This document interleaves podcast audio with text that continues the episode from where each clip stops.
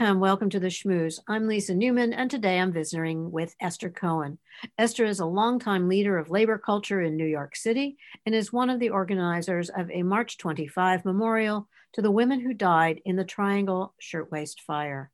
Welcome, Esther. Welcome. I'm so happy to be here.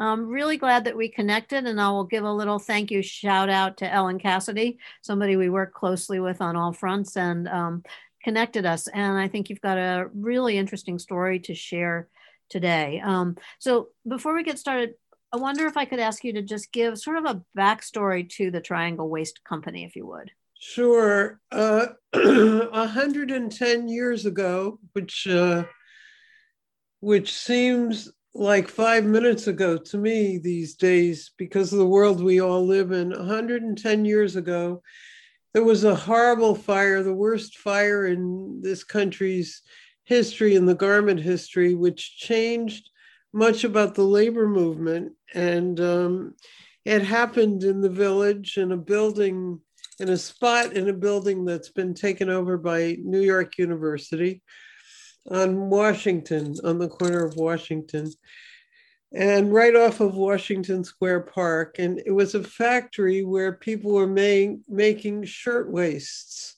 They were making shirtwaist dresses.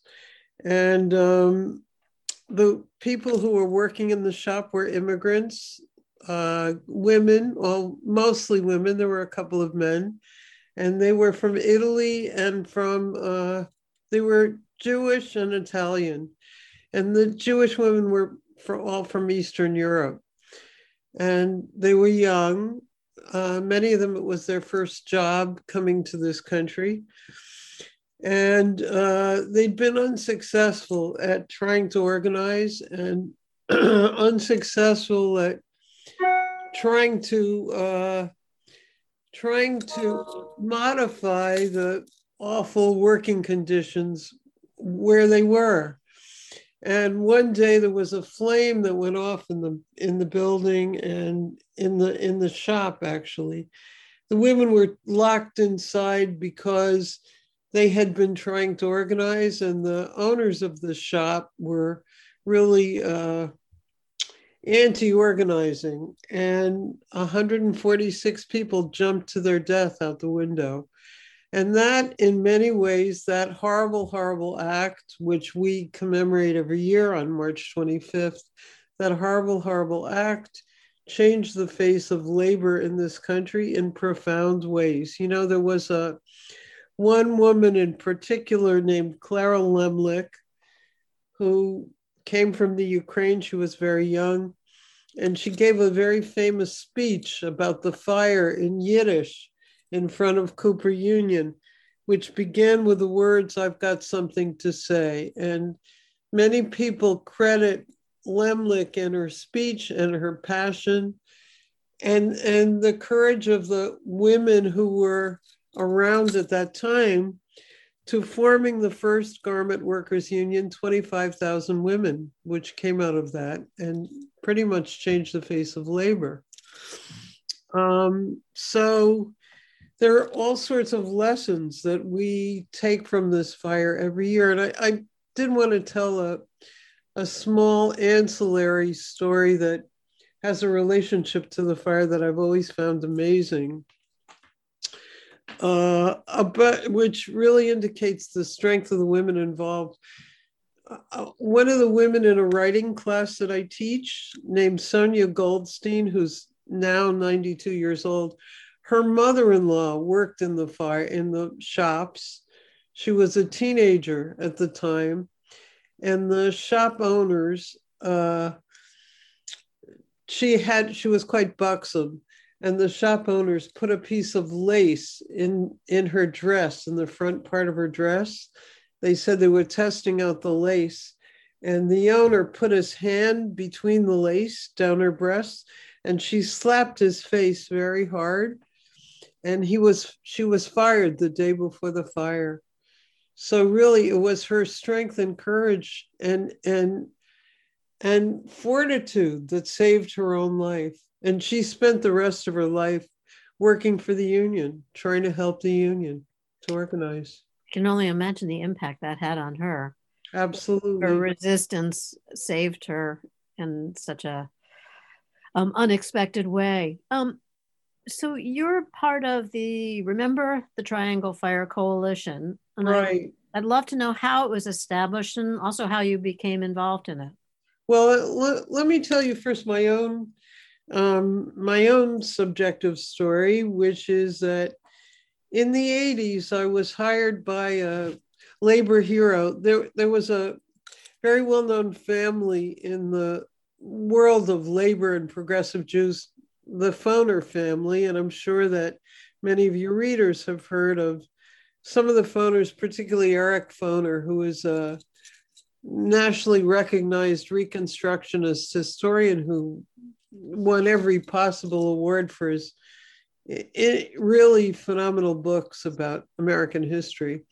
Eric was the son of one of these four brothers, and the four Foner brothers, uh, Phil, Jack, Henry, and Mo, all did remarkable things in a variety of ways. And in the 80s, I was working in book publishing, and uh, my boss brought me somebody who wanted to to republish a book about the Lawrence strike in Lawrence, Massachusetts, which took place in 1912, which was also a formative American strike because the women and children in a lot of different languages made signage saying, We want bread and roses too, which became a famous American poem and then a famous American song.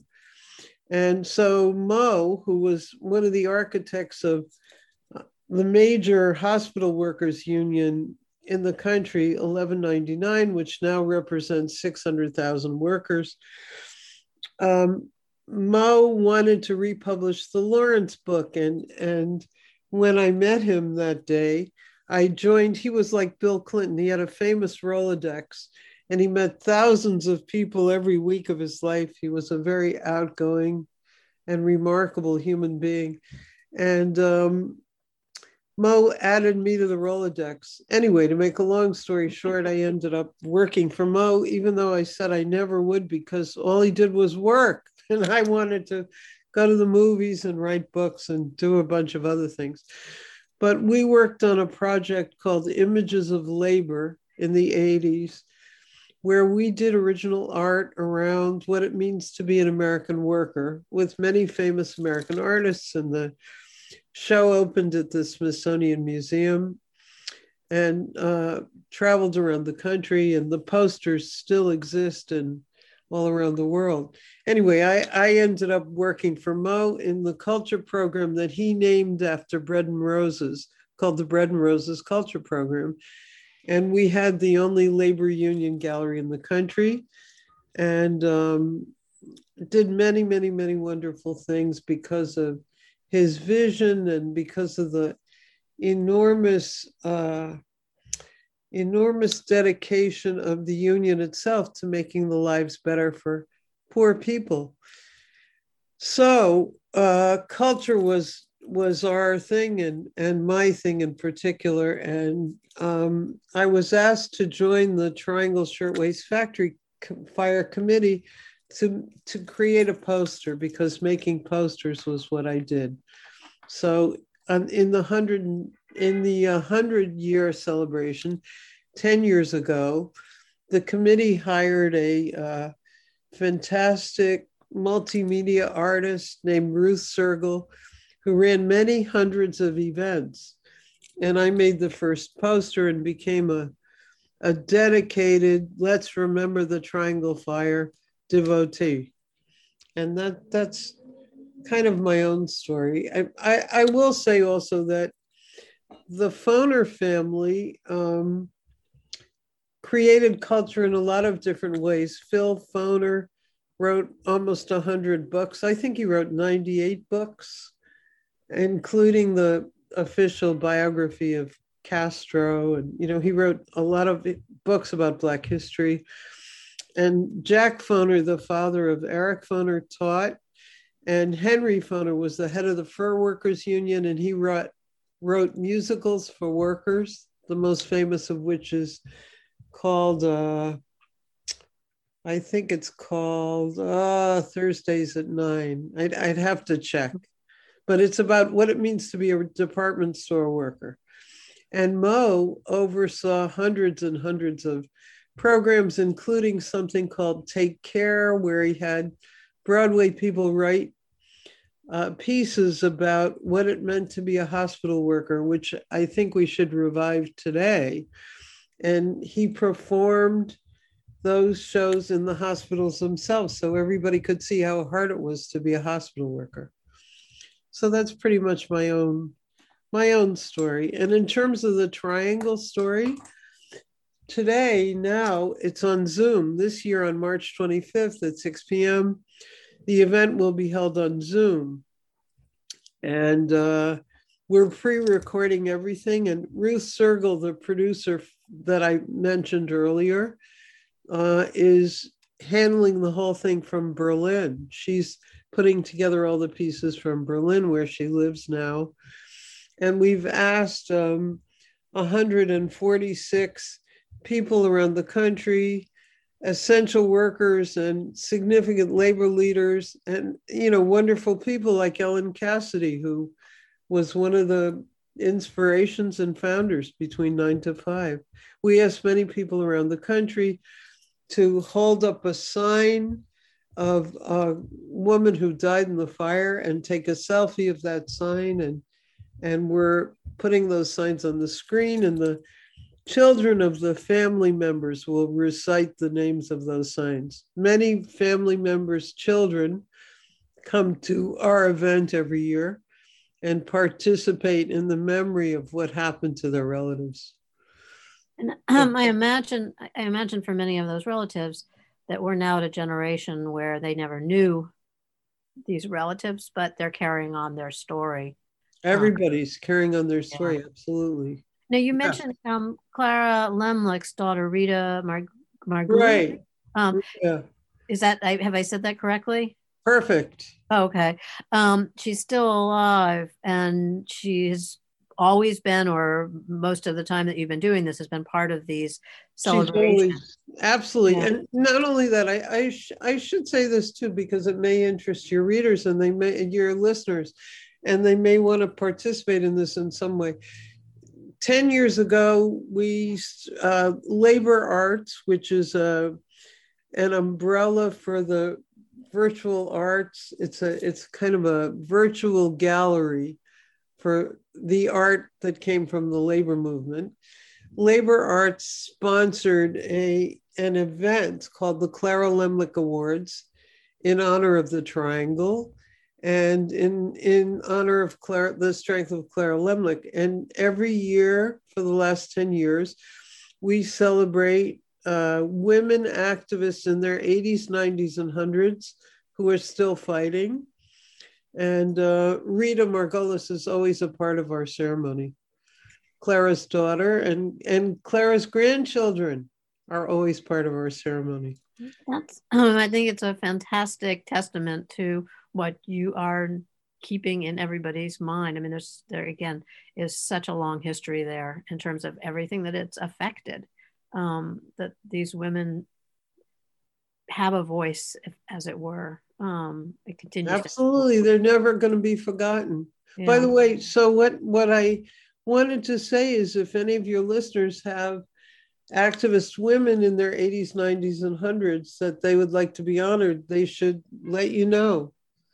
Um, well, let's get back to that in a minute. There must be. Is there a is there a website where the do they? It's a fantastic website. It's called Labor Arts. Okay, Labor Arts um, website. That's great. And I um, also on the site for the Triangle Fire Coalition, mm-hmm. I found my way to the database in which you've sort of reconstructed um, some of the some basic facts about the women who lost their lives. Right. Um, and, and, we've also gathered artifacts. You know, family members. Tell me about that. Yeah.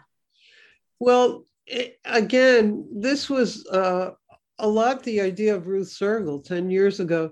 She wanted to preserve as much memorabilia as we could. And so she put out a call through two people who are archivists to gather materials and any memories that they had, objects and notes and letters and so on. And, and we have we have really a, an enormous amount of that available. Uh, through the remember the triangle fire coalition?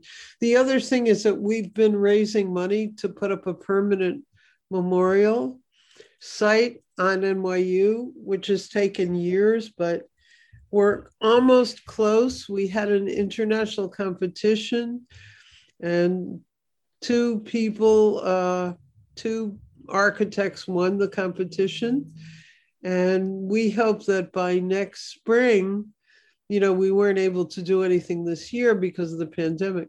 But by next spring, there'll be a permanent memorial to all the people who died. And how hard is it to piece their stories together? Or just even to figure out who was there? I, I imagine it's hard to document and know much about them. Well, we've we've tried very, very hard and we continue to try. And as in with everything in history, there's some people who are better at keeping records than others. So we know a lot more about some of the women than we did others. But one, one of the projects that Ruth started, Ruth Sergel, she found addresses for many of them and started something years ago called Chalking, the Chalk Project. And she chalks their name and age, the age they died, with uh, scores of volunteers all over the from all over New York to the places where they lived.